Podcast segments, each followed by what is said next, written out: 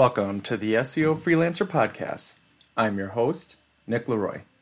Today, I sit down and speak with Craig Harkins, who leads the SEO and content team at Apartments.com. Before we start this podcast, I want to say a quick thank you to this month's sponsor, Sitebulb.com. I want to highlight that Sitebulb is one of two crawlers that I rely on nearly on the daily. Specifically, I like to use Sitebulb for my SEO audit deliverables.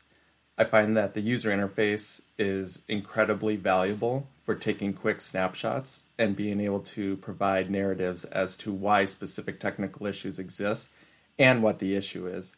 And I tend to plop those right into my audits and then provide additional context in the report itself. It's a tool that I rely on regularly and is well worth the price.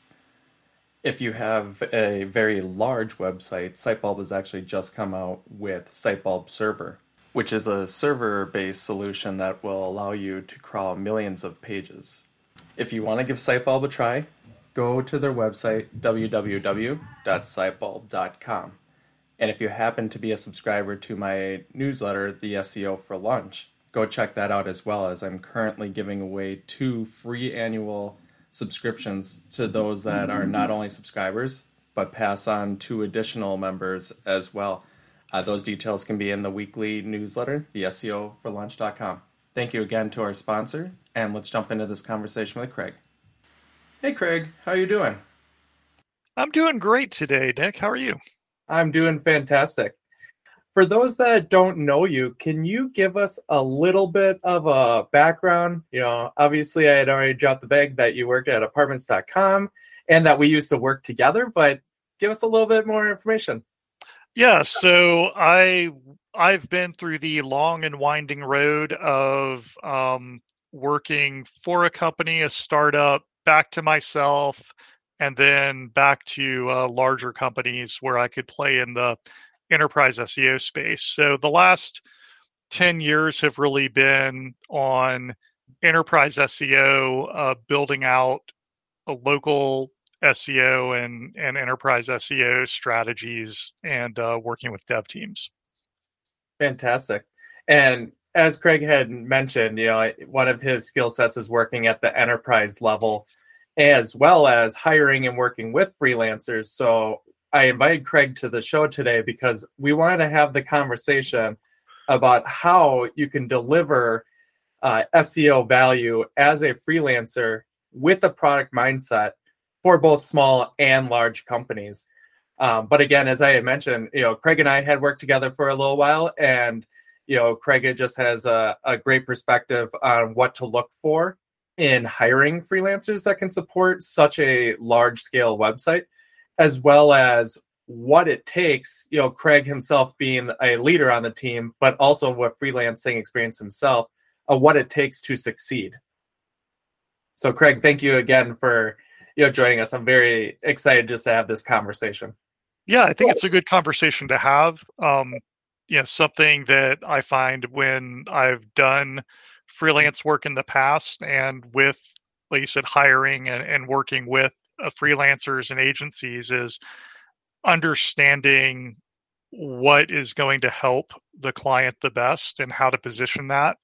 Um, you know, sometimes as SEOs, we can talk too deep into the technical and jump right into the weeds, and we leave our clients like wondering about the context and and trying to figure out how it fits into their business strategy and what they've got prioritized for the next you know three six nine months. And so the more we can come back and give uh, that 10,000 foot level or that overview of of why things matter and how it fits in the you know the better the recommendations are going to be and the easier it's going to be to then see your recommendations actually get through the process and and see the light of day absolutely and i know we're going to go into this a little bit later but the idea of you know, if we look at this as client freelancer relationship, how do I help you advocate for the SEO changes? I think this is the part of freelancing and like you said, even an agency mm-hmm. relationship that is not talked about enough. We all assume that it's audits and massive recommendations and you know lines and lines of code to change. But before we even get to that point, you have to get buy in, which is communicating not only to your point of contact, but to leaderships and sometimes even boards of advisors of why we should allocate resources and budgets. Exactly. So, Craig, I'd be amiss to jump right into all this goodness without having a quick conversation about your SEO career. I know you had talked about touching on each side of the industry. I know you've been doing SEO since I believe was it the 90s when you started? Yeah, so I'm not, I'm not calling you old, just officially. well, I worked for an internet startup. Oh, they were one of the first independent uh, internet service providers, and we had a web hosting product. And so I was managing that web hosting product and sales and marketing around it and said, okay, why would a small business want a website? And then great, they want a website, they can expand business, etc. This is still the early days of the internet. So then we had to also educate those customers on okay, now you've got a website. How do you get someone to find it and see that so that you can generate business from it? So it's not just like a waste you know so it's not a it's a real site not just a hobby site and so i actually put together a training guide on how to get search traffic for our customers and then took that and did more with seo um, overall you know building out my own website et cetera for for a while mm-hmm. and uh, you know use that to to level up each step of the way through my career and I love that. I think a lot of people kind of forget. I mean, even in the 90s, as before I had started, but this was prior to Google. Like you said, this is just trying to get visibility. Once you have something live, how do we get people to find it? Yeah. And, you know, I feel like it's a whole chapter of, I guess, whether it's search engine optimization or I don't even know if we want to call it like awareness optimization, but it's fun to talk to individuals as yourself that kind of progressed as the internet, you know, had progressed. Oh yeah, it's had massive changes. You know, now we're 100% on Google, but there were a lot of different sites we looked at back then, but it was like man, Yahoo directory was, was, a, was a thing in the day before you had too many pages and it's like, oh wait, just like a big page of links is not gonna cut it for users anymore you know, I, I do still to this day, you're going to spit out your copy that you're drinking now, but I still kind of miss the Yahoo Site Explorer when we used to use that as like our source for inbound links for every site. You know, I thought when that tool was going to die, you know, that SEO was nearly dead, but I know I'm certainly dating myself at this point. So, uh, Craig, one question I, I like to ask everybody um, when it comes to the first job, because there's been enough space for most of us, but you know, here you are, you're helping a company, you know, build out some of these websites and marketing them. Do you mind sharing what you were paid back then? Oh gosh, this is probably going to date myself even more. uh, what starting salaries were, but um, you know, my first my first role was actually in sales and okay. uh, kind of inbound sales, and that was in the you know that was making the mid twenties, sure, uh, which is a little bit low, but it was startup environment, and then it kind of went up from there as the company got bigger, and I was able to move from sales to marketing to product management. Absolutely. And Craig, I think you probably have heard quite a bit of people talk about SEO can even kind of exist on both sides. There's the marketing side, and then there's more of the product side. In your experience, have you worked on kind of both sides of those? And if so, would you say, you know, I know a lot of people like Eli Schwartz will say the money is on the product side. Just kind of curious from your perspective, if you could chase one of those silos, which way would you go for an SEO career? Oh my God, I love being on the product side. um, I, have been so I, have been in both on enterprise level. Um, and I will say, being on the marketing side, you have more you've got some more control over the ongoing content strategy and what topics you're going to write about.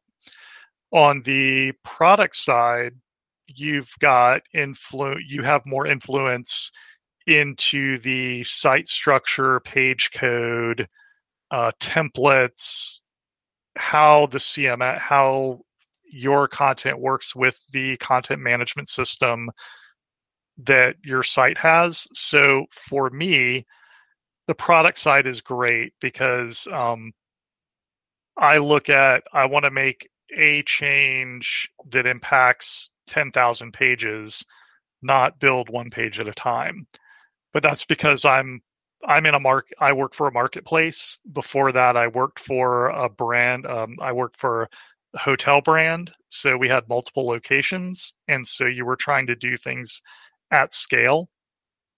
If I'm something like um, if I'm on a publishing side, then maybe the marketing side makes more sense because you're you know layering the topic strategy and, and building the content there so i'd say it i like the the tweaking and the the technical piece of content and so product is is a great fit for me i think that's probably why you and i have always gone along so well you know as craig had mentioned being a part of apartments.com and there's millions of pages there's no situation, and Craig, correct me if I'm wrong, where you're coming in and trying to optimize one single page because that only moves the needle so much. We're looking for rules and you know dynamic values to change so that you can make changes across all million plus pages. It, yes, it, it's the only way to do it. And those that are listening that work with enterprise level brands are nodding their head. And some people that maybe work with some smaller sites, you're probably you know shuddering at the idea of so many pages but i promise it's not nearly as um, crazy as it sounds it's just more of a mindset you have to adopt yeah and the other thing too is the impact and value to the business that you can show on on that side is huge. Um like one of my uh, one of my directs uh, when he started out he was going through like looking through the site found an issue with some internal links were were breaking and we were able to track that root cause that back to oh this one data system was giving us the wrong url back. And so instead of going in and fixing one at a time these links we're able to put through a code patch and it fixed 10,000 um, right away. And so that we were able to get to the root cause hit that uh, and how it was affecting all of our templates. And so that that type of impact um, and especially when you're launching you know you're figuring out a way to target content that applies to you know multiple locations that you're operating in um, you can make one change and have massive impact. And just to kind of build off of that and i think that's why i love the enterprise world so much is like you said it can be what is kind of considered from an seo perspective a small tactic as in fixing broken links. However in this instance if you are a website that's generating millions of visits and making millions of dollars imagine what an 1% increase across the entire site does not only for your bottom line but for your organic traffic as well Yes, and that's what makes the value of a good freelance engagement to an enterprise um, easier to justify. Is because if you're going to a small business like, hey, this mom and pop florist, and you increase their revenues by one percent, that's okay. They can get one more cup of coffee. Exactly. Know? It's but you do that for a large marketplace or a large e-commerce site, then you know you've paid your contract out right there. Um, so it's it's just kind of the scale you can work at. Now, I will say when I've done uh, some, I do like when I do some freelance stuff off the side. I'll, I'll do some pro bono for some friends and stuff, but I like digging into the local to like the local SEO and the, and the one off because um, it's a very different it's a very different game, and, and so that kind of keeps the skills fresh to see what's going to work on an individual location or an individual small site versus something large in the the scale that I'm working on daily. Yeah, without a doubt. And Craig, before we move on, I always like to make one analogy. I always think it's significantly harder to take a brand new site from zero to 10,000 visits than it is to take a website that's already taking a million visits and to bring that up to a million point five just for all the reasons that you were saying. Would you agree or disagree? Oh, I agree that getting getting started is the the toughest part. Um, you know, when you're entering a you know building a new site or even with an existing site, using it to enter a new space, um, you you're going to have a ramp up period, and it's really you've got to do a lot of activity to get that initial traffic flow going before you get all of those signals in place to start getting rewarded. Without a doubt. Well, Craig, I want to transition a little bit into our our big conversation here, just about freelancing and how it works within kind of an enterprise level company. Uh, as I had mentioned before, you know, you and I were fortunate enough to be able to work together. I had actually been hired from Apartments.com prior to Craig joining, so all the tips that he's giving on how to suss out, I may or may not have passed. If he interviewed me himself, he kind of got stuck, but um, Craig, I'd love to hear, like, let's just kind of kick off, like, when you're looking to hire a freelancer or an agency, we'll just kind of label it outside help. What's going through your mind when you are being tasked to increase a site like apartments.com, their organic presence? Yeah. Um, when I'm looking to bring someone bring someone in, it I usually have a specific gap that I'm looking at. So uh, when you know, if early in early on at apartments.com, we were we were pretty resource strapped, so we were looking for some more generalized help. So I need someone to I've got a hundred things I'm looking at. I want another set of eyeballs on this to work with to help go through some of this backlog and and figure out some prioritization because I've got to be in meetings all day and I still need to spend another eight hours going through mm-hmm. tickets and prioritization, and and I don't have that many hours in the day. Uh, and so, you know, that initial started out as very general and a lot of generic work where I'm looking for kind of one type of of SEO or an SEO that can operate on those general like here are the things that we've got you know let's spitball the prioritization. But then we you know had the team built had some processes in place and then then the work pivoted to here are my specific gaps. I have a specific problem i'm trying to solve either with content strategy or with um, kind of a content workflow or with a technical analysis uh, for rendering and page speed. So at that point which is where we are today is I'm looking at the, those different gaps and saying, okay, I need someone that's just going to focus on this and give me some give me the recommendations so that I can bake that into our roadmap and plan. And so at that point, I kind of vet out, look for you know people in my network or people adjacent to my network that do that type of work um, and that I can bring in. And I think that is critical on both sides. I'll play the role as freelancer now. And I'm thinking about this when I talk to prospective clients or I'm pitching myself. And one of the things that I'm commonly doing when talking to someone like Craig is fully realizing that Craig only has 24 hours in his day. He can't squeeze that to be a second more or a second less. So the ability of value add is what he is saying. It's like, how does he literally extend himself? So how do I position myself as an extension of him to help get all the things done that he needs done in that amount of time? So I think with that, Craig, so when you're finding that person, and especially like you said, maybe it's easier when you're looking for more of a generalist that's supporting you on everything and anything. But when things get a little bit more specific, you know, knowing the technical side or the editorial side, how do you go about finding these contractors or an agency? Do you have a process that you typically are using? Do you like to use like your HR team and vet through interviewing? Like walk us through that a little bit. So HR team I'm going to use more for, you know, when we're doing when we're hiring a full-time employee.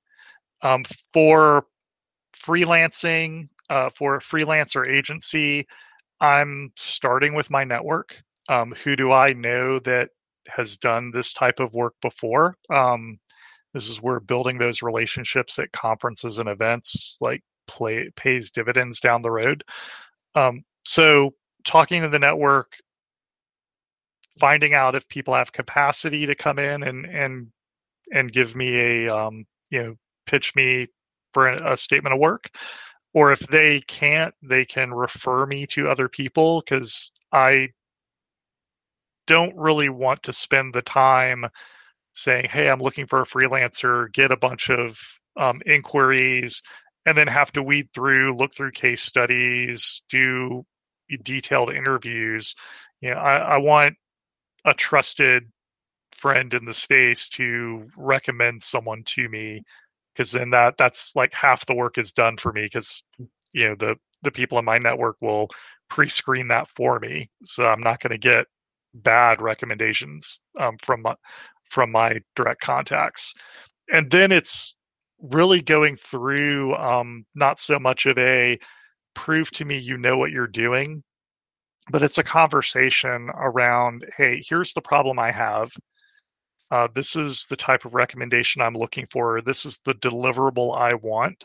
Mm-hmm. And then we have a discussion on, you know, what, you know, so you and I would have a discussion on what you could provide or how you see that deliverable shaping up and what kind of time commitment you think it would be, like how many hours a week you would need mm-hmm. in order to meet the deliverables that I've got.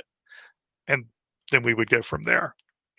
Yeah, and I absolutely love hearing that it's network based. I think, especially for large companies like apartments.com, we hear so many stories on the agency or freelance side that you have to go through these crazy RFPs and it's going to be, you know, flying cross country to sit in front of a board of people when in reality, like you said, they just need one person to have a good recommendation to get you in the door. And I will share a fun story, Craig. Hopefully, you don't mind this, but I had been brought in before Craig worked at apartments, and he, because we had been connected before, actually called me to kind of say, Hey, this is the gig that I think I'm taking. I'm really excited, but I want to see what you think. Like, you've been working with them for a while. you know, so it was a way for him to actually use his network, who coincidentally was freelancing for the company that they were desperately looking to bring in someone of his caliber but we were able to leverage our you know friendship to be able to talk about it i think both of us hung up the phone and we're pretty darn excited that we were going to partner for a little while and then obviously um, you know apartments like i was in a great position now because craig is there running everything and they don't need to be as reliant on freelancers yeah that's another uh, that's a great call out on how else you can use your network for you because um, in the job hunt and in the job decision, you know, being able to being able to have that back channel on what's it like to work with this company. Do they do they have their stuff together, um, or are they going to be the the crazy client that is like, well, I I know that I told you to do X, but what I really need to see today is Y, and and then your your head is spinning on like, well, wait a minute, what am I working on now? Um, yeah, I think that's where your network comes into play too, both for helping get you in the door and also for vetting who you want to work with. Absolutely. No, I think you and I had a very transparent conversation. And I think both of us from the very beginning were like, this would be cool. We could really work together, but let's talk about XYZ. You had questions, I had questions. And you know what? And then for a while, you know, there we had a really good opportunity to work together.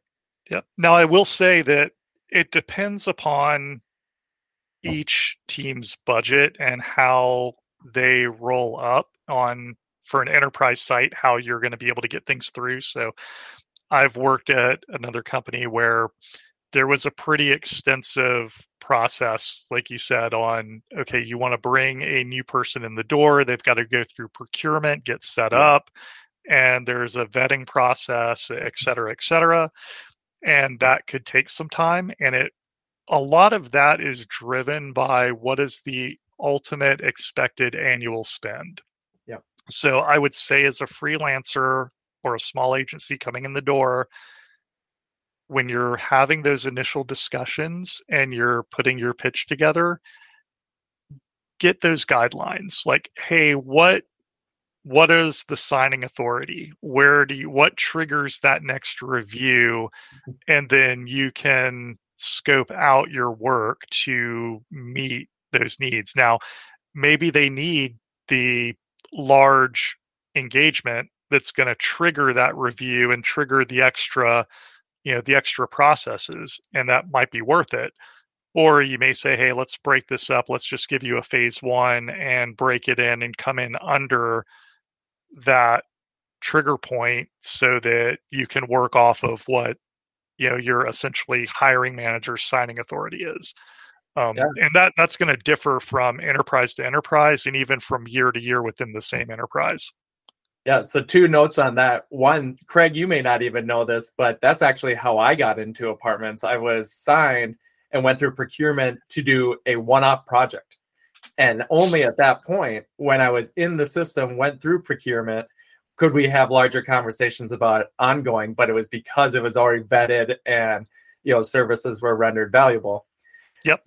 The other thing I will say too, Craig, is you know most people listening to this podcast are probably shuddering as soon as you say the word procurement. It might as well be the f bomb, you know, on, this side.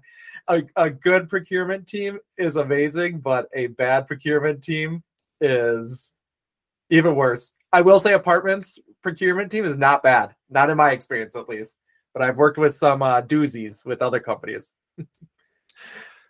it's it's all it all rolls back to what what their incentives are um, I, I know some that you know they're they're kind of I think apartments is more service based where they really want to uh, help enable the business. Um, there have been other other companies where it's kind of a how do we keep the number of contracts low?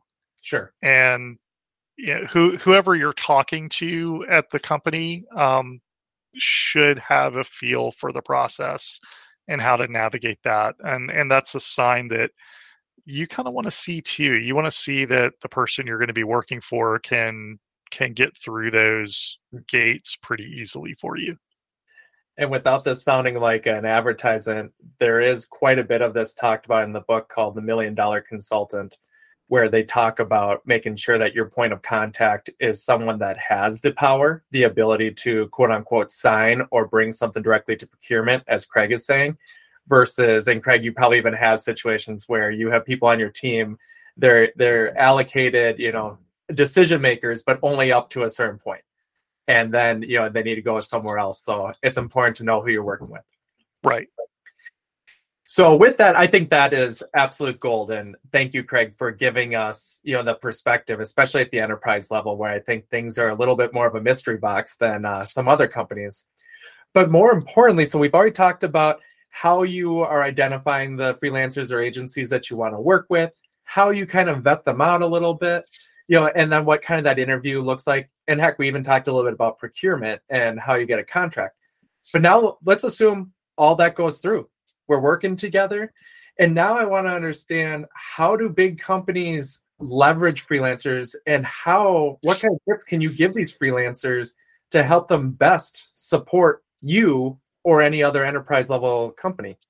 Yeah, I would say anytime that a company is bringing on either a freelancer or agency support, it's really to flex their headcount in a way that is um, you know that is more agile so in order to get a if i have a need for seo and and i need my current team is overloaded and i've got a need either for some specific expertise or just more hours to get things done um, it's going to take me months to hire that and bring in a new full-time employee mm-hmm.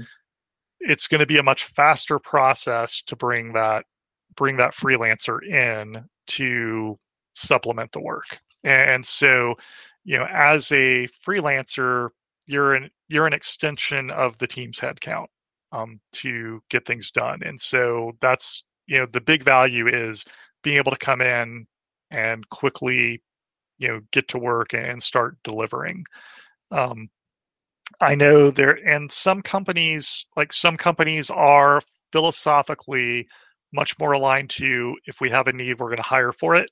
Mm-hmm. Other companies are very philosophically around we're going to we want maximum flexibility, so we're going to bring in freelancers to do all our work because we know that there are seasonal ups and downs, and we want to manage to the seasonality, mm-hmm. and um, you know just kind of know which kind of company you're working for on is this going to be kind of an extended contract or is this going to be three months and out yep. um, when you're coming in but does that answer what you were looking for there yeah absolutely i think um, you know that definitely helps just that mindset of how a freelancer can come in because i think to your point especially with the large company it's much about I guess there's two different roles, and we kind of played both of them together for the time we worked together. One is just feet on ground. We need more people to work on everything so things can get done.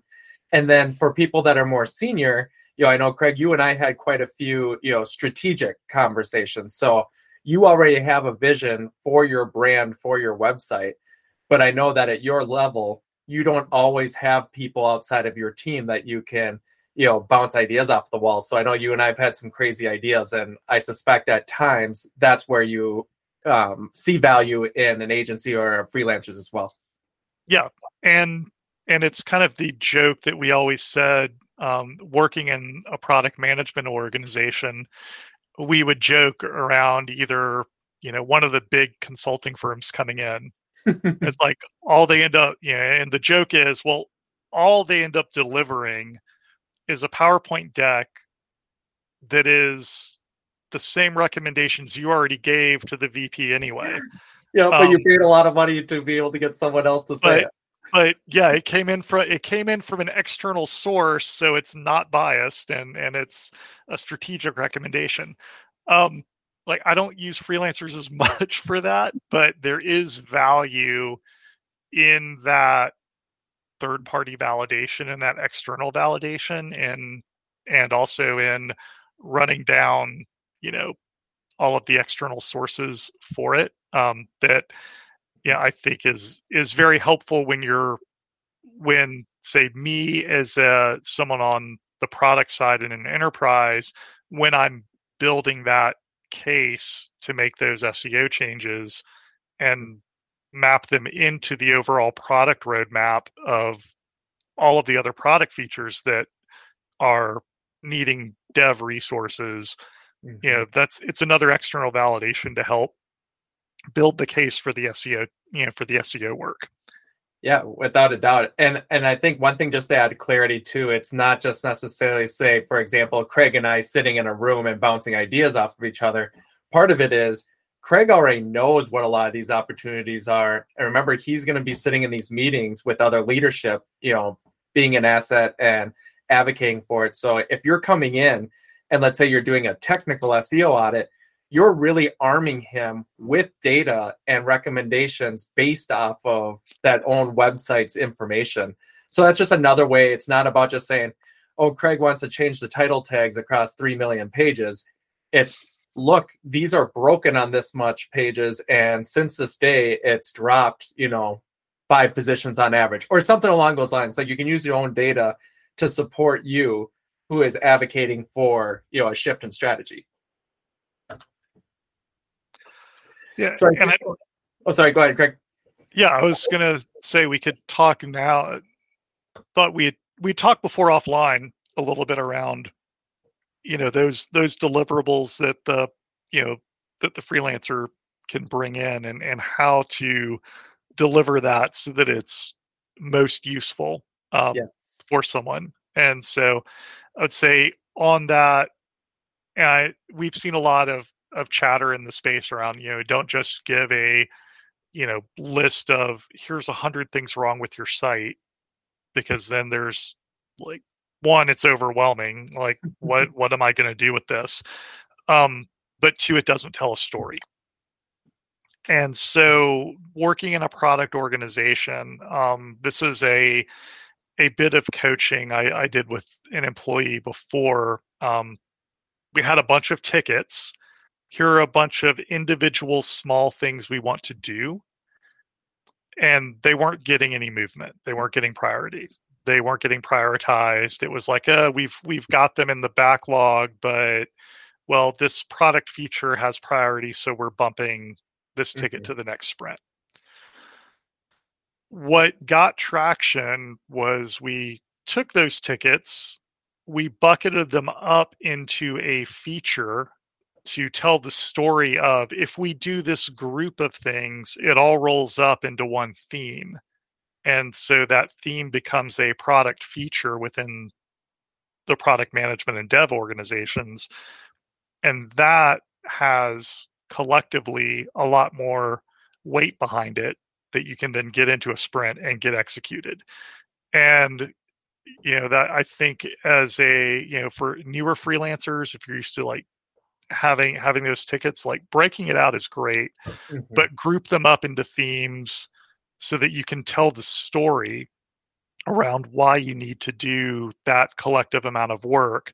Otherwise it becomes like changing your oil and or you know just we call it you know technical debt. Things that you know you need to do but you'll get around to at some point and you kind of keep kicking it down the road because there's not a a big theme or story around why you need to do it now. Yeah, uh, and that is super critical. And I think the one thing that we could layer in there, tell me if you disagree, is always keeping in consideration the level of effort versus the level of impact. So, like you said, that's part of the the narrative. You know, so many times anyone who's doing a an audit, I'm sure Craig does this too. We have things like image alt text. It's not about whether it's right or wrong. I mean, a best practice as your images should have them. However, Craig will be able to know working through his product team, wow, this is going to take 100 hours for whatever reason. And we suspect the lift to be 1% with an image search. You know, with apartments, maybe that's not the highest priority. So, despite it being a best practice, it's not going to be prioritized, or vice versa. You might have 12 tickets that are going to require full on sprint pointage but and, but you don't always have that point available to you. So you have to kind of you know seed them as appropriate. Right. So i think that that is super important and i think everybody should honestly rewind and listen to what craig had said before because this is how you're going to provide the most value as an outside resource helping an enterprise. It's not only um, identifying these opportunities through, say, an audit or even one off analysis. But it's breaking those SEO tickets into different buckets and helping build narratives so someone like Craig can go to leadership and get buy in. And again, part of that being what is the level of effort versus what is the potential reward.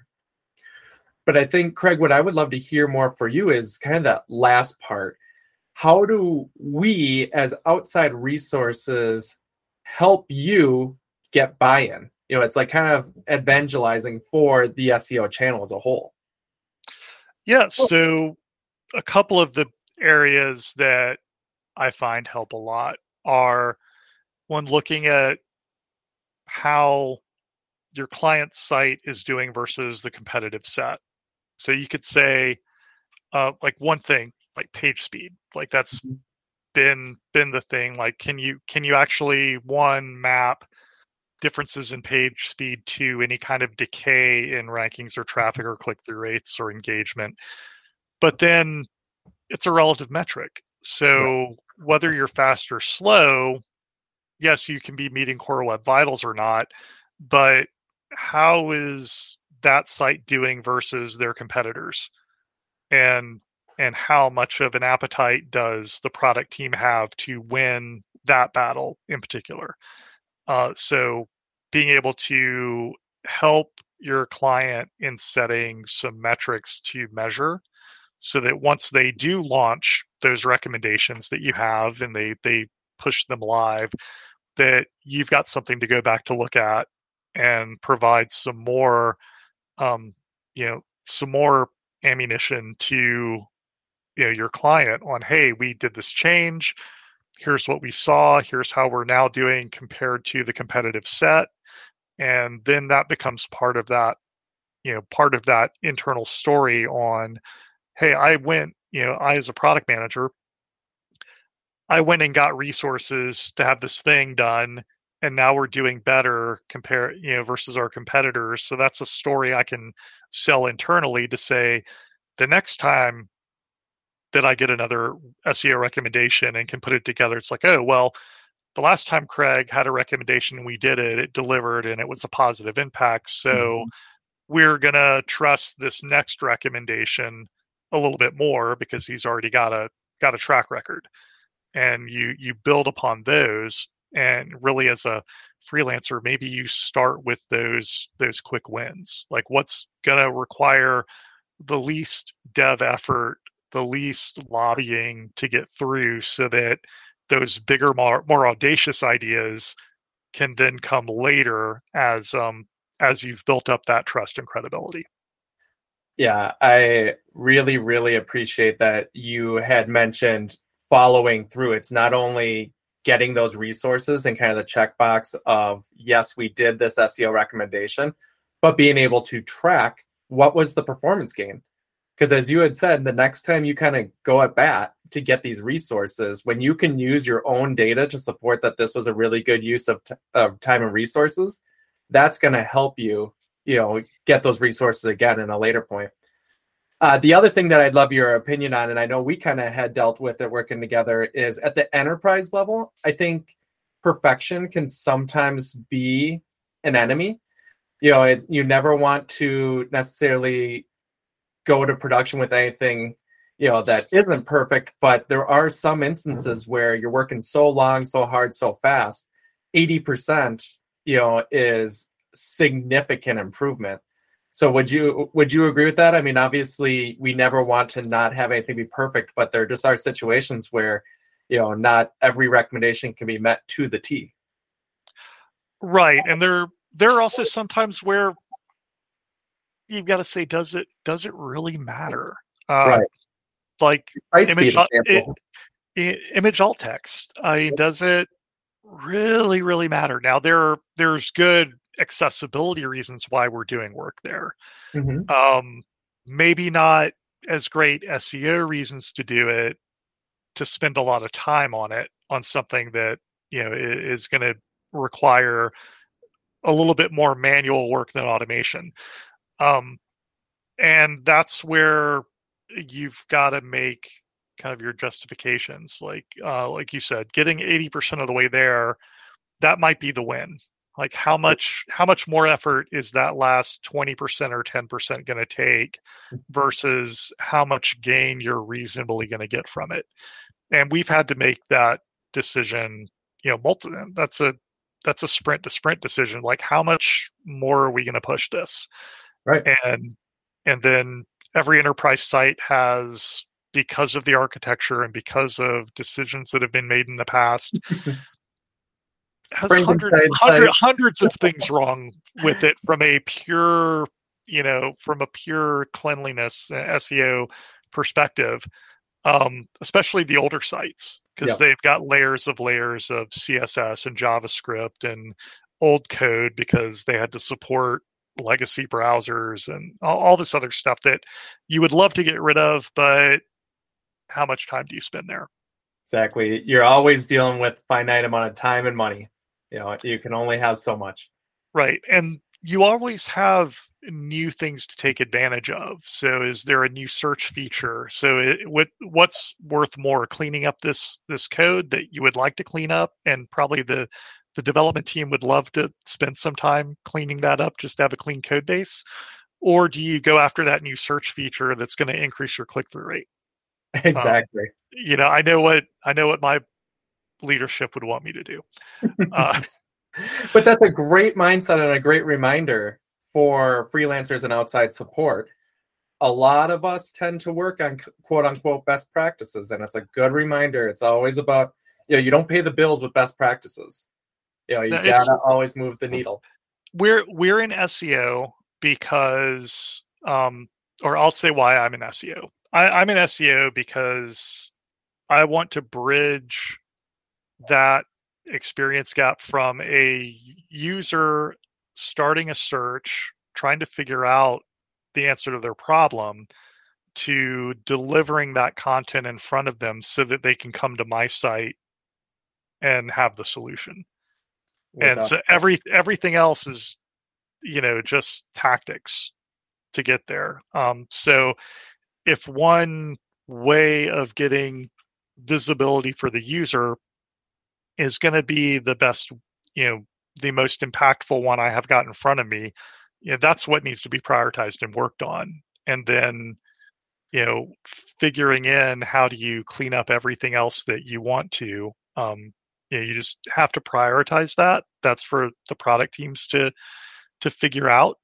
But um, most large sites have some percentage of time that they allocate to some of that technical cleanup but you're just not going to do it all at once. You you've got to be having a combination of going and acquiring more traffic or improving traffic um, and then at the same time cleaning up some of that technical debt but you're going to get it cleaned up faster if it has a direct improvement to the user experience. 1000% plus you know what? The never ending list we like to call that job security sometimes. There's always more to do. Exactly so, Craig, um, starting to wrap up, I got two last questions. Um, one, I'd love to understand do you have any recommendations for aspiring freelancers or people just looking to get into SEO, you know, specific books, courses, newsletters, or anything along those lines? So, I love the um, SEO MBA. Mm-hmm.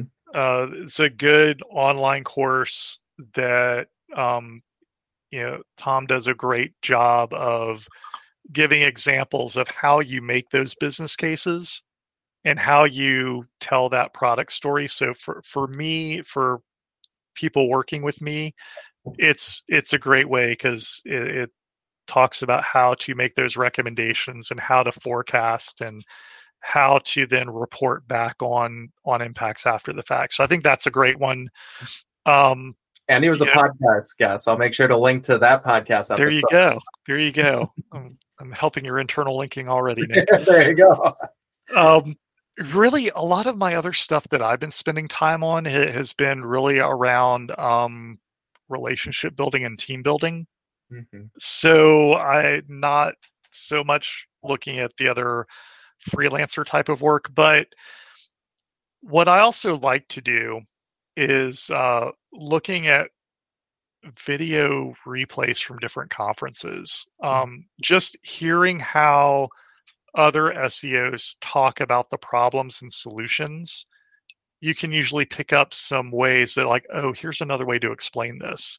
Because right. I think this is where where we as SEOs uh, get into trouble is we get really excited about the details yes. and we jump in and we start talking about you know the weeds of like well this this mm. canonical tag and and the rel no follow and and this ref and the people we're talking to their eyes closed over they're like what does this have to do with my top line e-commerce revenue uh, exactly. uh, so having you know listening to the different conf, you know different conference talks on how do people explain this same problem and solution in ways that are accessible to a non-technical um, you know non-technical base uh, because then you can you know try out some of that when you're talking to your you know talking to prospective clients or you know your current partners and see like hey does this help explain what we're doing a little bit better? Uh, i think anything like that just to help you be a better communicator is going to make you deliver better as a freelancer. I would agree with you again, 1000%. Everything that you're saying is nearly exactly what I recommend to people as well. But thanks again for your time, Craig. I really appreciate you joining us today on the SEO Freelancer. Uh, for those that want to connect with you or get a hold of you, what's the best way to get in touch? So I'm on uh, LinkedIn, uh, Craig Harkins, easy to find. Um, also, I'm at Craig Harkins on Twitter and I'm there occasionally, not tweeting as much because we're into baseball season right now. um, but yeah, those are kind of the two easy ways to find me on social and get in touch with me. Fantastic. And thank you again, Craig. I really appreciate you joining us and always enjoy our conversations. Awesome. Thanks a lot, Nick. Thank you. Bye bye.